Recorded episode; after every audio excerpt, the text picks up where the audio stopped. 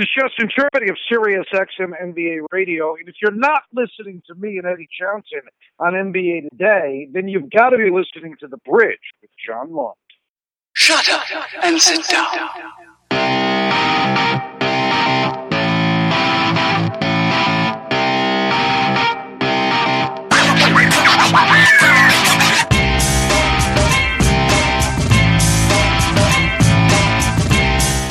Listening to The Bridge, keeping you connected with all things sports. Here's your host, John Lund.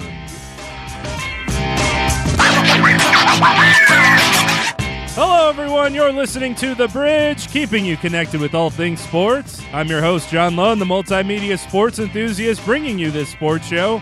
Chaos has hit the NBA offseason. We'll talk about all the recent moves and whatever else I happen to have up my sleeve on episode 73 of The Bridge. Greetings and salutations, everyone. Welcome back to another installment of The Bridge, coming to you live on Sports Radio America every Wednesday night, 7 to 8 p.m. Eastern Time, to bring you the best and brightest of the sports world. That's right, The Bridge is live on Sports Radio America every Wednesday night, though the show is technically pre recorded. If you do miss the live show, the podcast version of The Bridge is available 48 hours after the initial broadcast, which means you can find the newest episode on iTunes under the Bridge Sports Podcast or on my website at londonbridge.com on Friday nights. I'll save all the ways you can listen to The Bridge and where you can find the show until the end of this latest installment. If anything, you can call in or text in to the show 24 7 at 929 Bridge 7. That's 929 274 3437. Contact the show with your questions, comments, stories, or hot takes, and you'll be featured in the next installment of The Bridge. All right, let's get into the fun stuff. Give me the siren.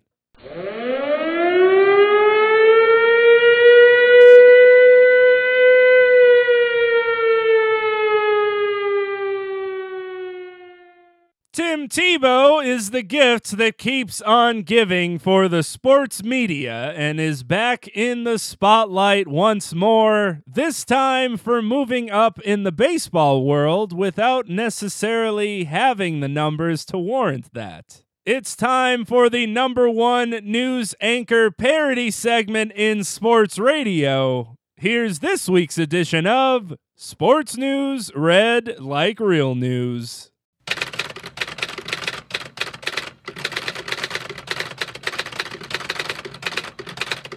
Timothy Richard Tebow has been a godsend for both sports fans and sports media for the championships and joy he's provided teams and for the content he's provided journalists and broadcasters. The latest chapter of Tebow Mania began with his decision to embark on minor league baseball. After signing with the Columbia Fireflies, the Class A affiliate of the New York Mets franchise, Tebow kicked off his career by hitting a home run in his first minor league at bat.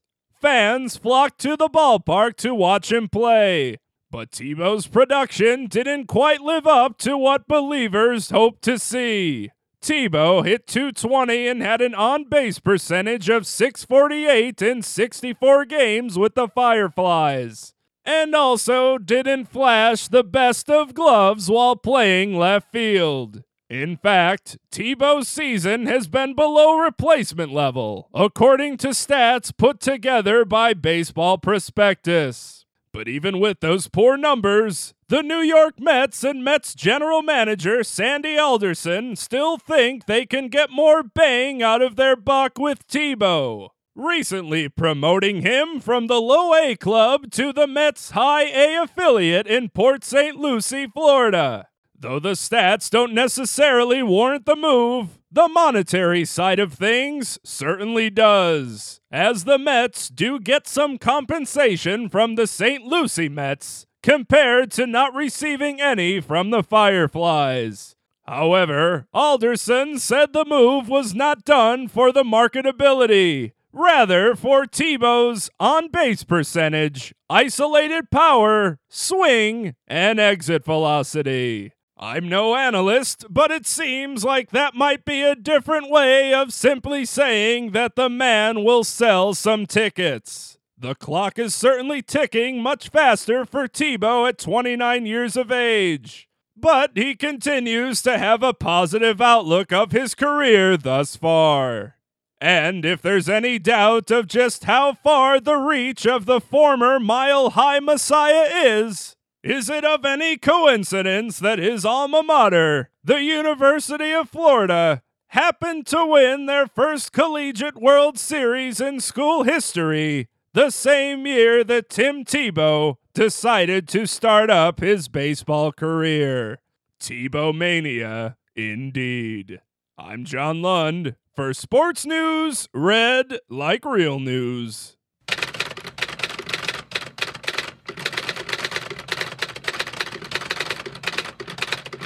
Let's take a quick break to say our prayers. When we come back, we'll talk to an NBA mind about the recent happenings of the offseason thus far and the short and long term future of the league. We'll be right back on the bridge, keeping you connected with all things sports. As you heard earlier in the show, you can call in or text in to the bridge at 929 Bridge 7. That's 929 274 3437. Leave a voicemail or text your questions, comments, stories, or hot takes, and you'll be featured in the next installment of the bridge. Now, we do like to pose a question each show to help give you the urge to call in or text in to the bridge. This week, we want to know which NBA team has won the month of June and why. A quick housekeeping note before we move on. The bridge will be off next week for the 4th of July, and I will be on vacation myself, so catch back up on any shows you might have missed while celebrating the nation's independence. Now, my original plan for this week's show was to do our usual due diligence and chat with the guest about his or her career before hitting on some points and storylines from the NBA draft. But what I didn't expect to happen was to have two of the biggest bombs of the NBA offseason thus far get dropped on Wednesday morning in Phil Jackson getting booted from the Knicks and Chris Paul leaving LA for Houston. Thankfully, previous scheduled guest in Brian Geltzeiler was still gracious enough to take some of his incredibly busy time for a couple minutes on the show, and I'm very grateful for his kindness in doing so. Brian is the founder of hoopscritic.com and also has a show on Sirius XM NBA radio that you can hear on weekends, on top of his several appearances on radio and television thrown in between, including this show today. We chatted about what James Dolan's decision to part ways with Phil Jackson means for the Knicks, what Chris Paul's decision to leave LA means for the Clippers and the Houston Rockets, what might happen with Paul George, some anecdotes from him covering the NBA draft, and more. You can follow Brian on Twitter. He's at Hoops Critic. And without further ado, let's get into that interview. We're here with Brian Geltzeiler. He is the founder of hoopscritic.com and also has a show on Sirius XM NBA radio as well. Brian, thanks so much for joining the show. How are you? Good, John. How are you? I shouldn't even ask how you are because there's been so much that's broken before we've even got on here when it comes to the NBA world. It's going to be quite an exciting day for you, and I'm glad you were able to take some time for me just to discuss what's been going on. And we have to start with what's happened with the New York Knicks. They've been a hot topic since the draft, before the draft. They've been a hot topic really for the past several years. But some bombs dropped today, that being the biggest one, starting with the New York Knicks and owner James Dolan, who must have had a night off from playing with his band JD and the Straight Shot because he was finally able to decide that maybe it was best to part ways with Phil Jackson. What were your initial thoughts on that move today? Well, I mean, what you're looking at here is obviously this was Phil Jackson created the environment uh, of a power play between him and Carmelo Anthony.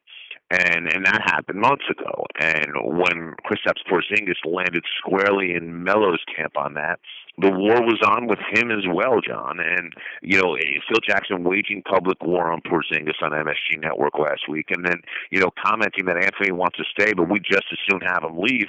And then it comes down with Carmelo, or Carmelo's representatives approach the Knicks and essentially say to them, "Listen, we are not interested in accepting a trade. If you guys don't want us as a team anymore, we'll talk buyout." and the prospect of eating in excess of fifty million dollars to have Melo not play for them in the next two years was kind of too much for James Dolan the Bear. So he looks at that and says, "Okay, well, if it's untenable between Jackson and Anthony, in what spot am I eating the least amount of money?" And he's eating twenty four million dollars with Phil Jackson. So I think when you look, it, James Dolan came to a point here, and quite frankly, he came to this conclusion far, far too late. And there's been so much extensive damage done in him waiting to come to this conclusion. I mean, keep in mind, you know, three months ago, he opted into his deal with Phil Jackson when he had an opt out. He right. could have been out from under all of this and chose not to get out from under all of it. And, and I think that's a very important factor in all this because you allowed Phil Jackson six days ago to go draft a player based upon his triangle system that, listen, we all knew wasn't going to be here beyond another two years, beyond his tenure. Worse than that, now we're seeing it's not going to be there beyond next week. So, and and you left two guys on the board, Dennis Smith and Malik Monk, who were superior athletes to, to uh, Frank Ntilikina, and and the th- thought being that hey, you know, in, Ntilikina's been a triangle guy. Well, you know, triangle's not gonna not now not going to be there at all next year, and for the next year, I, it's listen, it was quite obvious coming into this offseason free agency, the Knicks were not going to be major players. I mean, the one guy they got a chance to get is to bring Derrick Rose back, eh, squarely because no one else is willing to pay him uh, the amount of money that he thinks he deserves. So he, you know, he wants the Knicks as a last resort, which is what the Knicks are to free agents at this stage, John. The absolute last resort. So you know, the timing of it is not good, but by the same token I don't know that it's that long term damaging to the Knicks because I think really the Knicks in this particular offseason with free agency could only do more damage to their long term cap situation as they're stuck with contracts like Joakim Noah. And, and so I think for the Knicks, it's a good move in the right direction. Unfortunately, you may have squandered a very valuable asset in the number eight overall pick before you made the move. And, and you know, as usual, Jim Dolan, when it comes to running this franchise, is a day late and a dollar short. Right. There's a lot of holes in this boat, and this was only one finger plugging up one of those holes, though it was a big one sort of projecting a little bit, you did mention where the Knicks stand now, and I'm guessing that they'll probably move away from the triangle offense. Jeff Hornacek is probably happy about that, where he'll have a little bit more run of how the team goes. But now you've got an aging Carmelo Anthony and a young Kristaps Porzingis, which didn't necessarily continue to perform up to his expectations last season, which is that sophomore slump that everybody talks about. So that's not necessarily to say he won't develop into a great player, but are the Knicks now still in that sort of rebuilding mode where they're still a couple years away from what Knicks fans hope they'll eventually become into. Oh, you know, they're listen. They're at the beginning of this of, of this this rebuild. You know, they're at the absolute beginning of this rebuild, um, and it's going to take a while. Eh, you know, the, you set yourself back last year with the no contract, with the Courtney Lee contract, with you know if you were going to get rid of Carmelo Anthony, you probably should have done it a lot sooner. And he never wanted to leave, and that contract, of, of course, is something that certainly holds them back. So it's one of those things where, listen, I mean, for the Knicks fans, this is going to be long. It's going to be painful, and you just got to hope you can get the right executive in there to run the show. Uh, I mean, I know Jeff Hornacek's probably dancing the jig today because he'll get to do this job unfettered next year. I don't know that he's a long-term coach of the Knicks, but he'll get a chance to prove himself and audition for his next job here this year, something he didn't wasn't allowed to do in his first year. So for Knicks fans, it's going to be long. It's going to be painful. Um, it's not going to be fun. But you know, this is Phil did not want to let them have a crash landing, and in trying to soften the landing, they had the crash landing. And but now, because of, of him trying to you know, the quick fix, the quick fix, the quick fix, they're in a situation where it's the organization has never been lower from a perception standpoint, and and, and it's you know not going to bring in free agents, and it's good thing they have all the picks going forward. But I, I the, the way the whole situation exists is it's not a good situation. Still a very long and winding road, but at least Knicks fans have this to semi celebrate, if you will, today. The news also broke that Chris Paul will be leaving the LA Clippers to team up with James Harden in favor of the Houston Rockets. The Clippers will get Patrick Beverley, Lou Williams, Sam Dekker, and a first round pick, top three protected in return. Starting with the Rockets, though, with Chris Paul moving now to team up with James Harden. How do you think that pairing will end up working out, especially now with the Rockets having to part with some of their successful role players from last year? Oh, I, I don't think. Listen, I, when you look at what the Rockets parted with, what did they part with? I mean, yes, they lost a good, a very good defensive player in Patrick Beverley. Lou Williams never actually fit in, and when push came to shove, and they should have been using Sam Dekker in the playoffs, did D'Antoni bother to use him? Didn't happen. So I will tell you this: I think Harden and Paul are going to have some growing pains. I think there's some major adjustments afoot in Houston in terms of James Harden's ball dominance. I think Chris Paul's going to have to adjust how he plays. He's not going to be, you know, the, the grand poobah with the ball in his hands all the time anymore. And I think he's going to have to be okay with that. But this is what I will promise you, John there is issues early on and this isn't working as well as it should, Harden's not going to be the guy that takes the blame, and Paul's not going to be the guy that takes the blame. Mike D'Antoni is, and Mike D'Antoni's got to be careful there because we can't rem- we can't forget that James Harden kind of mailed in a game six in his own building, largely because he was extremely upset with Mike D'Antoni and and how D'Antoni managed the rotation. So I, I think for D'Antoni here, he's got a gift, but he also the pressure has been ratcheted up in a massive way. You don't go get Chris Paul in the Western Conference and have James Harden on your team and not be expected to challenge the Warriors. That's the bottom line. And if they're not going to be able to hold up well against the Warriors, I, I don't know what's going to happen with Mike D'Antoni. Because here's the thing: listen, the Warriors have a lot of length on the perimeter. The, the Rockets do not. And granted, they keep Ariza there, and Ariza's going to be counted on to do a lot more defensively in the absence of Beverley. Obviously, Chris Paul is as well. They were able to keep Ryan Anderson in this deal, which certainly helps. But you do wonder again, very you know, a lot of star power, and that's going to be a lot of fun fun to watch. But you're gonna have to explain to me how your biggest problem was defense with this team, and how did this trade help you stop people more? I don't think it did. And and so for me with the Rockets, yes, if your game plan is you think you can outscore the Warriors, I don't think anybody ever outscores the Warriors, but go for it. And this is a way to to, to set it that course. But I, I and again, it's a deal that you have to make if it's there for you to make. But I would also say this if I'm the Rockets, I wouldn't be done. I'd be looking to try to see what I could do to upgrade Anderson at that spot. And I tell I know there's been a lot of talk about them and Paul Millsap, but I think if they're able to find a way to get Serge Ibaka in tow with Harden and Chris Paul and Ariza and Capela, I think you you know then maybe you'd have a chance to go toe to toe with the Warriors. But if this is Houston's last move, and, and listen, it'll work well against a lot of teams. Will it work well against the Warriors? We don't know, and more than that, it's probably not good enough to catch the Warriors. And unfortunately, we know what happens to Mike D'Antoni if his players don't necessarily like what he's doing with the team. All he has to do is remember what unfortunately happened to him with the Los Angeles Lakers. Moving to the other side of LA with the Clippers, there's a couple different ways we could look at this. One being that Chris Paul probably wouldn't have left LA if next year was going to bear, say, LeBron James or a big name like that. Whether or not he might have knew that was going to happen, that doesn't necessarily bear well for the Clippers.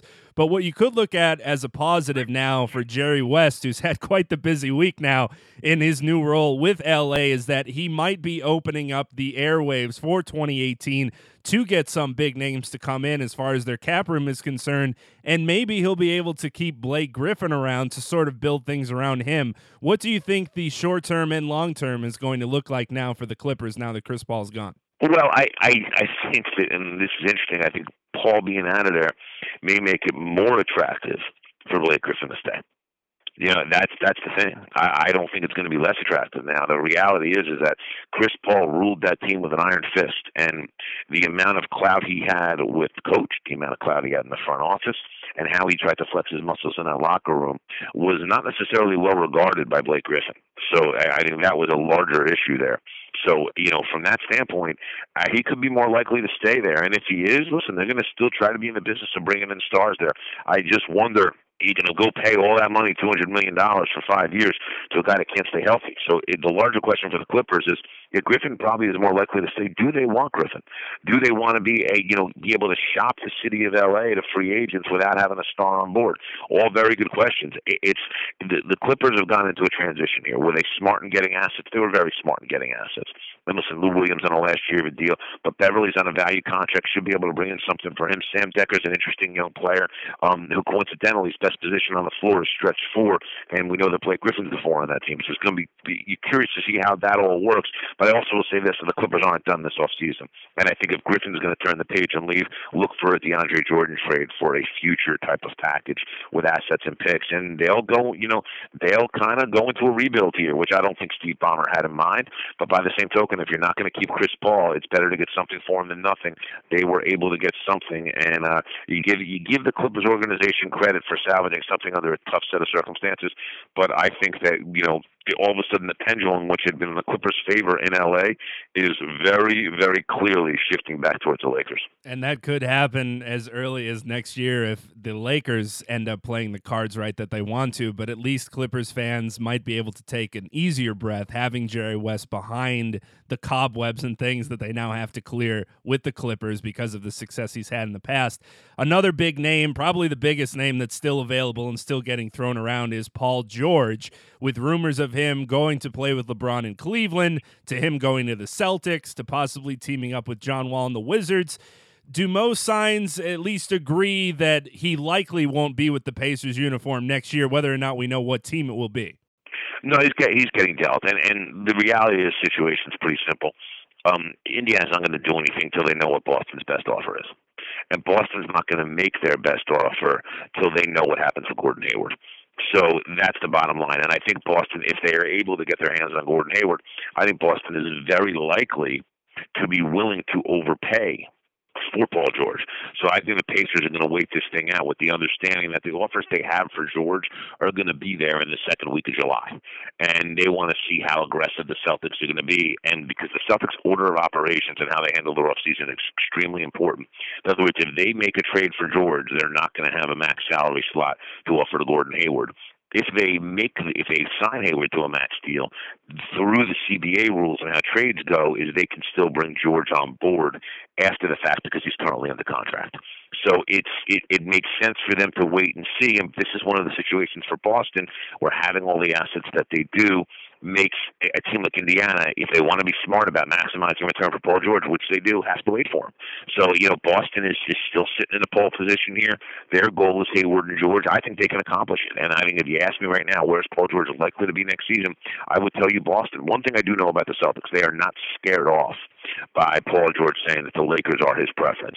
They believe they can make Paul George a nice enough nest with a winning situation. He's not going to want to go anywhere. And from what I understand, George's representatives have said, hey, listen, he does want to be in L.A., but if he came there, he certainly would be open to staying, depending upon the circumstances. And I think that's one of the reasons that Boston, you know, is pushing so hard for Paul George because eh, if they can get Hayward and show him Gordon Hayward and add it to the team with Isaiah Thomas and Al Horford that they had last year, which is one of the reasons they didn't take Markelle Fultz because they're committing to Isaiah Thomas as their point guard of the future. But if they can show Paul George that kind of roster and and with the ability to go get Cleveland and, and potentially beat Cleveland and go to an NBA final, they think that's all they're going to need to do to keep Paul George. And I actually agree with him. I so I I think right now Paul George is Boston's to lose. I wanted to switch gears a little bit and bring in a couple more teams and talk about the NBA draft. I know you got to cover that with Tina Cervasio for the NBA radio on Sirius XM. Just wanted to preface this for all the listeners as well that when it comes to all of this, that whatever you might say coming forward doesn't necessarily mean you hate that person's team or have a bias against them, as you remind people on Twitter. So just wanted to let people know that you don't hate who you're going to be talking about. Let me start with the Lakers since they're my favorite team and I'm hopeful for the next couple of years. They did end up going with our assumptions, picking ball with the number two pick, also shipping their number two pick from two years back in D'Angelo Russell to the Nets for Brook Lopez which happens to free up some much needed cap space as well for potential moves in 2018. Do you like the direction that Magic Johnson and the Lakers have been steering the ship in so far, especially based on what they did in the draft? Absolutely. I, I listen. I think Lonzo Ball was the right pick for them. I know this about D'Angelo Russell. I know there's been some criticism of Magic that he didn't get more value for D'Angelo Russell. The reality of this is that there was no one when he went went to talk to the Lakers. Uh, and when he went up to the Pacers about Paul George and found out that, that, the, that the Pacers had no interest in D'Angelo Russell, it, it kind of made Magic do a little bit of a double take here and figure, hey, you know what? I thought this guy was going to value in the open market. He doesn't. If I'm not going to be able to get a major asset with him as the lead piece, then the only other thing I really can do is take one of my bad contracts to make me more of a player in next year's free agency and move them. And that's what they did. And I thought the Nets made a good deal in that situation as well. I think that Russell's a worthwhile risk. Um, and I thought that, you know, listen, the Lakers salvaged something for a guy that was a depreciating asset, and his, and his reputation really preceded him from that standpoint. So I, I think that I like what's happening with LA. I like the job that Magic is doing. Uh, I like the plan. It'd be interesting to see what they do with Luol Deng if they can find a taker for him at one point or another. He was going to be the easier one to get rid of uh, Deng and Mozgov. Mozgov was going to be the toughest one to get rid of, and he was able to do that and using a guy that, quite frankly, he had no use for. D'Angelo Russell's at a crossroads in his career at the age of 21. He's in a situation where no one wants to be around him. No one wants to play with him. He alienates everybody. He alienated everybody in that locker room. Fresh start here in Brooklyn. Let's see how that works out for him. But there was no doubt that the reputation that Russell has built up and the toxic personality he's been on and off the floor is something that many, many teams wanted nothing to do with. And I thought Magic Johnson did a nice job of salvaging some value for that and getting rid of a contract that, you know, it should have never been signed in the first place the Sixers traded up to get ahead of LA. They took who they wanted with the first pick in the draft. The trust the process mantra continues to be screamed out by Sixers fans. Were you happy with what the Sixers did in the draft and in progressing the team to start making this youth that has been building for the past several years start amount to something here in the next couple? Uh, I, I listen. I think the Sixers made an excellent trade. Let's start with that because I think you, when you look at what they did with that deal, that deal was it, it, they had Sam Hinkie had gone on too long, John. Okay, which was uh, you know in with roster with um, with uh, asset accumulation as opposed to roster building. And this is a move where there's no way you could say that they came anywhere close to maximizing the value of that Laker pick. They didn't. There's, it, it's unequivocal they didn't maximize the value, except for one thing. They went and got the player in this draft that more than anything else was going to be the guy that fit their team the best. If you're committed to playing Ben Simmons at point guard, and they are committed to playing Ben Simmons at point guard, if that is your commitment and that is what you want to do, well, fine, go ahead and do it. But the thing is about playing Simmons at point guard is you better have the right wing next to him to be able to take some pressure off him on both ends of the floor. There was no player in this draft better than Markelle Fultz. And although Fultz was rated quite similarly to three other guys by most teams in terms of draft grades, when you know Lonzo Ball and Fultz were rated similarly, Josh Jackson, Jayson Tatum, the fit that Fultz had in being able to play on the ball and off the ball, and his size on the wing, and his ability to hope potentially, hopefully, be able to guard point guards. All of those things combined were ma- a major, major uh, plus for the Sixers. So I, you know, Bryan Colangelo did, definitely got cents on the dollar for that Laker pick, but it doesn't matter. It doesn't even matter a little bit, John. It's I, I thought it was a very, very smart maneuver that he made in terms of making that deal, and I think it's going to help the Sixers move this program along. Um, for the Sixers, listen, you're never going to be able to be in a situation that they that Sam Hinkie put them in and maximize all of your value. And don't get me wrong, I'm not bagging on Hinkie because I think Hinkie did a really, really nice job with this team. There's no doubt about the the assets that he left them with was terrific, but there, there was a lot of things that he did that really, you know, left a, a major negative impression, major culture issues with all the losing and and the fact that there's been a lot to rebuild there uh, under, under this new regime. And I think that they've done that they're doing a tremendous job right now, and Bryan Colangelo and Brett Brown of rebuilding what needs to be rebuilt. So yeah, color me impressed with that deal. I thought they did a nice job. Boston went with Jayson Tatum at number three, and we talked about the Celtics trying to bring in Paul George, but there was also some frustration after the draft with Danny Ainge sticking to his guns, seemingly hoarding these picks that he's been building for the past several years, at least for now. Were you getting an idea that we might get to the point where it's time for him to sort of put up or shut up when it comes to all the things that he's built, and the Celtics need to do something now, or should he continue to stick to his plan, sort of hold on to those things and see where they go from there? Well, I, I think here's the thing: the assets depreciate in value over time. I mean, this is not; these are not going to hold value forever. And I think Danny's done some things here in terms of waiting too far and too long that have hurt them. I mean, I really, you know, they're going to have to if if they're going to go after Gordon Hayward, they're going to have to renounce Kelly Olynyk and be an unrestricted free agent. And and let's be honest, Kelly Olynyk has too much good going for him as a player. I mean, look, he had 27 points in that game seven against Washington. Uh, you know, he's a big that can step out and shoot. He plays with some scrap you shouldn't be getting nothing for Kelly Olynyk. I'm sorry, but that's he ain't held assets too long. You know, he's on the risk of doing the same thing with Marcus Smart, who's far too valuable, who's eligible for an extension. So there's, there's, he's done, he's held stuff too long. With that said, for right now, it's not going to matter a week at this point. You know, you, wait and see if you can, if you're the one that can pony up what you have to pony up for George. And one thing that's a little alarming to me that I heard come out of the Celtics organization last week, his owner Wyc Grousbeck, and we've heard this from him before, which is essentially Grousbeck complaining that you know we need uh you know that that essentially we're you know teams are trying to rip us off too much. Well, listen, you know you you got in this spot with all these assets and you have not been all that quick to use them. So I think you have to go look sometimes in other directions in terms of see what else is available and and maybe take you know do a deal at seventy five cents on the dollar. Bill Simmons like to use the expression the two dimes for a quarter deal. It furthers your program, makes your team better. You got to do that sometimes. He has been very very hesitant to do that, and, and I think that's hurt them. But I do think that he understands that the time is now, and he's going to have to give up value at one point or another. And I would look to that for that to happen over the course of the next two weeks. The last thing from the draft, from you being able to cover it, is there something that sticks out from you, whether that's a pick, whether that's from a player that you were able to interview that you remember from that day? Two things. Number one, I think Josh Jackson was the best pick in the draft before. I think he's the best player in the draft, and I think the Suns got them a potential themselves a potential superstar. And I was impressed with him personally. I, I think, and I think again, he is the best player in this draft, and I think that the Suns are going to really be able to benefit from that. Um, and then the other thing was, you know what, Jonathan Isaac was the most impressive kid I talked to, and and in a, in a group of very media savvy, impressive kids, Jonathan Isaac stood out just because of a, a there is a, a authenticity to him.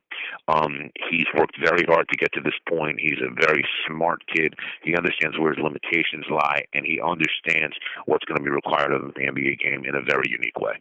So I was incredibly impressed with what I saw out of Isaac. And so, yeah, those two guys pretty much. And the other thing was this, and I was personally taking Alonzo Ball. Lonzo Ball's a great kid and a lot of fun to talk to, and and definitely a, a lot of warmth at Alonzo, who was having a good time and a good night. But you, the, who you see in the Foot Locker commercial is the well-humored kid that he is in person. More more excitement is definitely going to come that will keep you busy for the next several weeks when it comes to the NBA. If you had to make a prediction of sorts for what's going to happen moving forward, at least in the short term when it comes to the bigger name players, is this year a sense of some of those bigger name players? going to these teams to sort of put together a one and done type mentality. Whether players go to join LeBron, whether we see somebody like Chris Paul join James Harden, players trying to take down Golden State in this one particular season, players like Paul George who might do that before 2018 comes when there might be more long term contracts, or will it be a little bit of a balance of both? Uh, no, listen. I think teams are going to try to. You know, players are making more, more and more making the personnel decisions. They're trying to align, and with the way Golden State is aligned, they're going after Golden State. So yeah, I think you're going to see players do more and more of this. And the Chris Paul deal today with Harden was, eh, you know, more of that. Players deciding this is what we're going to do, this is where we're going to go, and leaving it to executives to carry out. So I don't think that pattern is stopping anytime soon. I think we're going to see a lot more of that here going forward in terms of how of, of players directing these personnel decisions and trying to build these super teams. Golden State has raised the bar, and we're well on our way to a league. Where we're going to have a bunch of haves and a whole bunch of have-nots, and you don't want to get caught in the middle the last thing for all of this is there uh, another player or maybe a team that you think will be making a move in the next upcoming days? Uh, I'd be very in the upcoming day. I don't know about that. I'd be very surprised if we're at this point next week and Gordon Hayward hasn't signed a contract with the Boston Celtics. That's the one thing I'll tell you. That's been something that's been in the works for over a year. He had asked to be traded there last year, although you know a, a lot of the Jazz faithful media members wanted to deny that and make like it was it was fiction. It was never fiction. He had asked. He had tried to push his way. They were able to bring George Hill in to try to appease him, but in the end, Gordon Hayward wants to be in Boston with Brad Stevens. I'll be shocked if we don't see that's where he ends up next week. The last thing to get you out of here, have you taken any interest in the first installment of the Big Three? Were you watching what they were able to do at the Barclays Center over the weekend? A little bit, not a ton. I mean, it's listen. I'm interested in it. Don't get me wrong. We just have so much going on NBA wise right now that it's just not something I've had a lot of time to to, to pour some attention into. I think it's going to be fun. I think the one thing that you saw first weekend that you got to watch is is the volume of injuries for these guys. These are not young guys out there. So you know, sort 37 year old Corey Maggette hurt a knee. Jason Williams in his 40s, he he hurt himself significantly, and I think that's going to be the one thing that could hold the Big Three league back is keeping these guys healthy.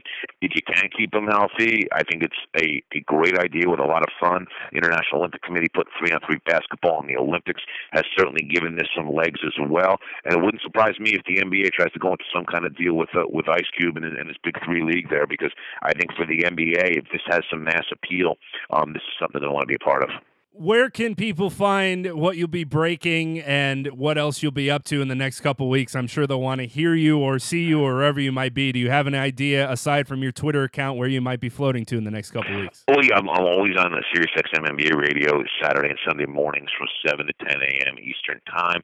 Um, I will be doing a free agency special uh, this Friday night on Sirius XM NBA Radio channel uh, 207 on Sirius Radios, uh, 86 on XM Radios. Rick Mahorn and I are hosting from 7 p.m. Eastern to 9 p.m. Eastern a free agency preview this Friday night, uh, June 30th. Um, you'll and you can see me uh, sporadically on NBA TV and on 120 Sports on their their app and 120sports.com. I'll be on sporadically as well, and of course, a lot of the guest radio stuff I do, you'll be able to find at hoopscritic.com. You didn't want to team up with Justin Termine this Friday night, huh? Uh, well, he's actually no. We're separate this Friday because after I go, then he and Evan Cohen are doing their own midnight type of show uh, later on that night. So now Termine and I are are, are separate parts uh, of that team. But you know, we'll be out in Vegas together in uh, in a couple weeks for summer league, and you'll get Termine and I will hook up together then. Well, keep him in line because we know what he might like to get into while he's in Vegas, even though it's a work trip. Just make sure you keep his toe in line. All right. You got it, bud. All right, Brian. Thanks so much for coming on. It was great getting your insight on all the kerfluffle that's happened in the past couple days, especially today in particular with the NBA. As we mentioned before getting on here, there's a ton to talk about about what you do on the side, what you do when stuff like this isn't breaking. So we'll have to do that down the road. But thanks so much for your insight, continued success in what you're doing, and don't get too busy in the next couple days. I know you'll be a hot commodity to get on some shows as well. You got it, John. Thanks for the time, buddy. Appreciate it. Take care. We'll close out the show with America's fastest growing sports segment. Good try, good effort. Here we'll briefly mention some of the instances from throughout the week when a team or a player or a coach meant well but didn't quite meet those expectations. And there's so much to dive into for this week, and I love it. First up, Good try, good effort, WFAN. The flagship station for Sports Talk in New York celebrated its 30 year anniversary last week and thought it would be a good idea to gather all of its personalities and celebrate at Grand Central Station perhaps forgetting that some of the bigger names at the station strongly dislike each other to say the least. The morning show of Boomer and Carton has been poking fun at the sports pope in Mike Francesa for years now, with Carton serving as the more vocal of the duo in taking jabs. Neil Best of Newsday reported on Carton's comments of Francesa's legacy shortly after Boomer and Carton's morning show ended, with Craig saying, quote, I think he's ruining his legacy. I think that when you take stock of a 30 year career that's had, like any other career, amazing highs and some really bad lows, I think what people are going to remember, good or bad, is how you went out. He went on to say that Francesa has done great damage to the legacy. There's aspects of what he does that have become kind of a caricature of himself, and that he's not, I don't think, what he once was 15, 20 years ago as the foremost authority on a lot of sports. Carton's comments can basically be summed up as after all the accolades and fame and fortune that Francesa has built over the past several decades, why would he want to go out quite like this? Francesa then responded before his show that day saying, quote, My show is every bit as good as it's ever been. They dwell on any possible mistake I make because they're jealous, and every part of their thing is just so possessed by everything I do. He continued, I have no interest in them. So when they make mistakes, and they make plenty, I would have no interest in even citing it because I have no interest in their show. My show is as good as it's ever been. That's no question. My legacy is great, and that's why they've always been behind me in every possible part of this business, whether it's awards, polls, people's perceptions. They've always been behind me and they'll always be behind me, and that's their problem, not mine.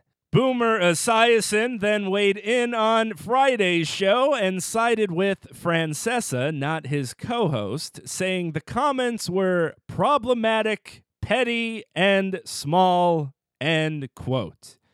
Jesus. It was also later reported by Phil Mushnick that Francesa had a heated argument a couple of days later with WFAN boss Mark Chernoff, whom Francesa apparently blamed for losing a head to head ratings period to Michael Kay's ESPN New York radio show. Chernoff also reportedly shouted back at Francesa.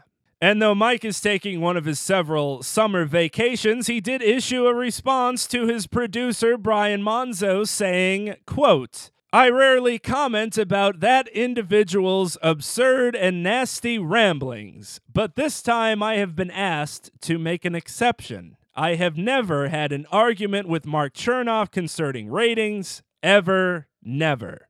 We're 10 weeks into the spring book. It ends in two weeks and are comfortably in front of ESPN and have been the entire spring. The other wild lies and crazy accusations were already dispelled. All very sad. Enjoy the summer. Mike Francesa.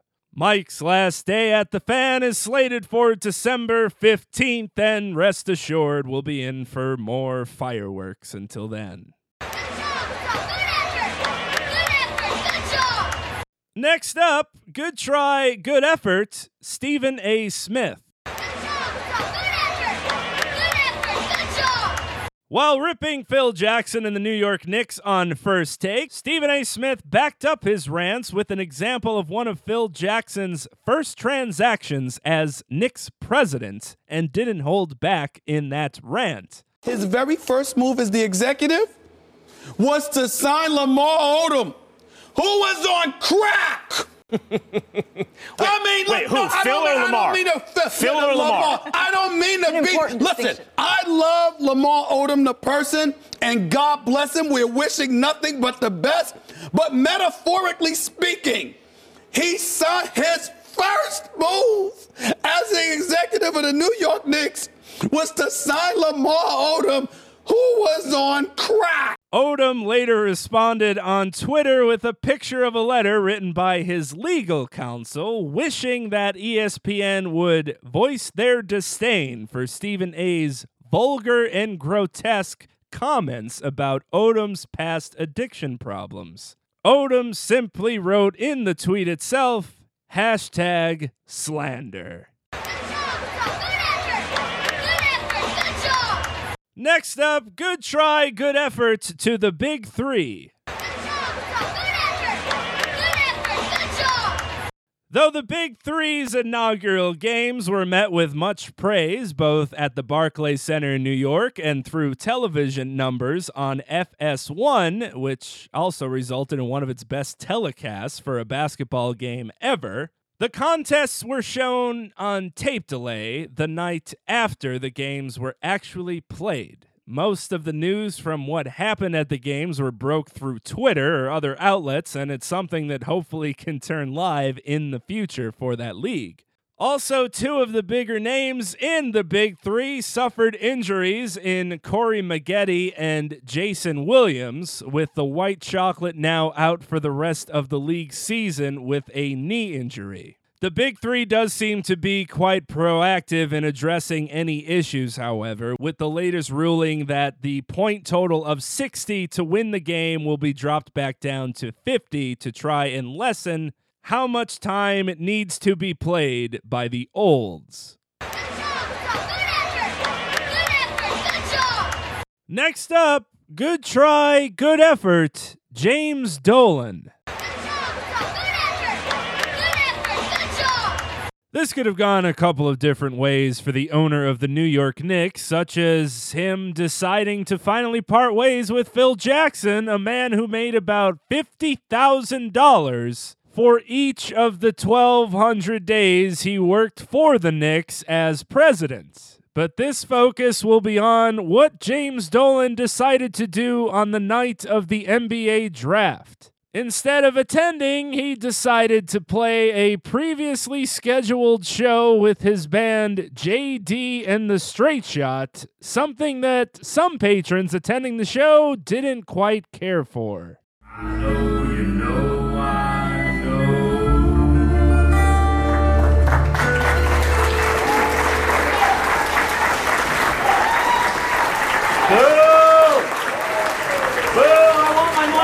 The lead singer's terrible. Hey, dude, your, your singing voice, your singing voice leaves a lot to Yeah, desire. on, You're a bad singer. Don't quit your day job, You're a bad This singer. is terrible. This is terrible. I want my money back. Well, I, I want my money back. I paid good money for these. I just want a refund. I just want a refund. That's all I want. I want to. Who are you? How do I get a job singing for a band? I, I paid 25 bucks for this. I want it back. I want my money back. 25 bucks. Just give me 25 bucks. I'm happy to leave. His voice is James, terrible. I'm serious. His voice is so bad. His voice is bad. He's got a terrible singing voice. Do something else for a living.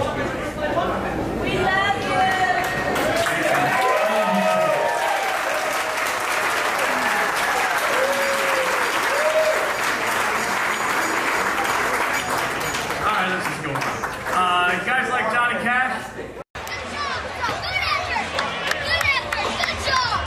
Next up, good try, good efforts to the secrecy of the NBA draft. In a social media age, the surprises and excitement of an announced draft pick are long gone, as most picks are usually broken on Twitter or other outlets before actually being announced by the commissioner. Such was the case at this year's draft, though fans who really wanted to be surprised could avoid all forms of social media to help their cause in hearing the picks live. However, in the second round of the draft, unless the television was on mute or you were at a bar, those watching the draft heard the spoilers from one capital J journalist in the stands. With the 51st pick in the 2017 NBA Draft, the Denver Nuggets select Monte Morris from Iowa State University. The New Orleans Pelicans select Edmond Sumner from Xavier University.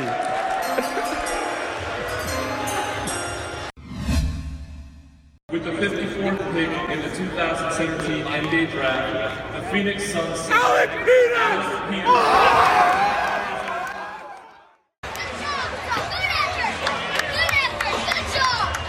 Next up, good try, good effort, John McEnroe haters. The men's tennis Hall of Famer was asked by an NPR reporter during the car wash for his new book about future Hall of Fame women's tennis player Serena Williams, who he referred to in his new book as the best female player in the world. However, that wasn't quite good enough for the NPR reporter, who seemed to have a little bit of an agenda in her follow up questions. As the back and forth goes, the NPR reporter said, We're talking about male players, but there is, of course, wonderful female players. Let's talk about Serena Williams. You say she's the best female player in the world in the book. McEnroe responds, Best female player ever, no question. The NPR reporter follows with, Some would qualify it.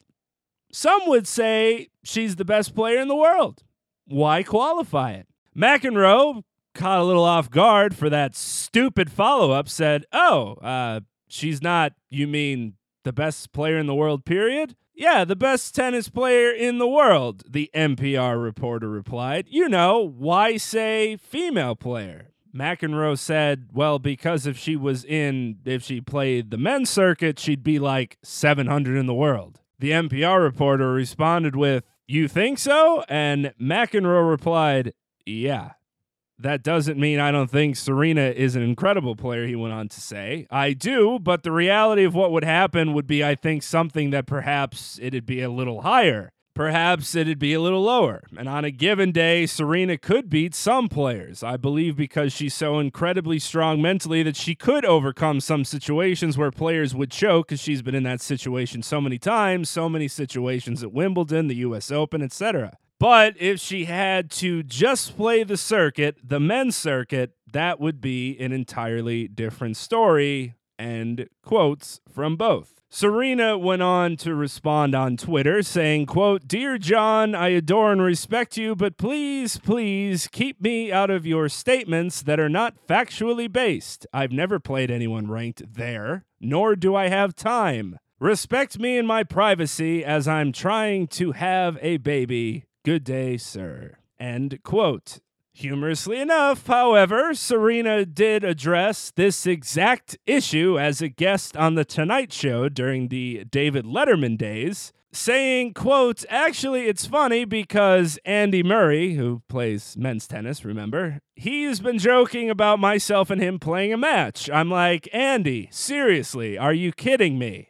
For me, men's tennis and women's tennis are completely almost two separate sports. If I were to play Andy Murray, I would lose 6 0, 6 0 in 5 to 6 minutes, maybe 10 minutes. No, it's true. It's a completely different sport. The men are a lot faster and they serve harder. They hit harder. It's just a different game. I love to play women's tennis. I only want to play girls because I don't want to be embarrassed. I would not do that tour. I would not do Billie Jean King any disservice. So, Andy, stop it. I'm not going to let you kill me. End quote. As for McEnroe, he did not apologize for his comments, which is good because one shouldn't have to apologize for not being wrong. And lastly, good try, good effort to now former Chicago Cubs catcher Miguel Montero. Montero was the victim of going 0 for 7 and throwing out stealing base runners in Chicago's 6 1 loss on Tuesday night. But instead of taking all the blame for that, he threw the night's starting pitcher in Jake Arrieta under the bus instead. Said Montero after the game, quote, That's the reason they were running left and right today because they, as in Arrieta, were slow to the plate. Simple as that. It's a shame it's my fault because I didn't throw anyone out. He continued, It really sucked because the stolen bases go on me. But when you really look at it, the pitcher doesn't give me any time, so yeah, Miggy can throw anyone out, but my pitchers don't hold anyone on. End quote. Some pretty harsh comments from the World Series champion, and apparently too harsh for Chicago's brass because the Cubs organization designated Montero for assignment the following morning. Anthony Rizzo also was not too pleased with the comments saying on ESPN 1000 Chicago radio, we win as a team, we lose as a team. If you start pointing fingers, that just labels you as a selfish player. I disagree. We have another catcher, Willson Contreras, who throws out everyone who steals, and he catches for Jon Lester, who doesn't pick over. It's no secret. Going to the media with things like that, I don't think it's very professional. End quote from Rizzo. For those interested, for the season, opposing base runners were 31 for 31 in steal attempts against the great Miguel Montero.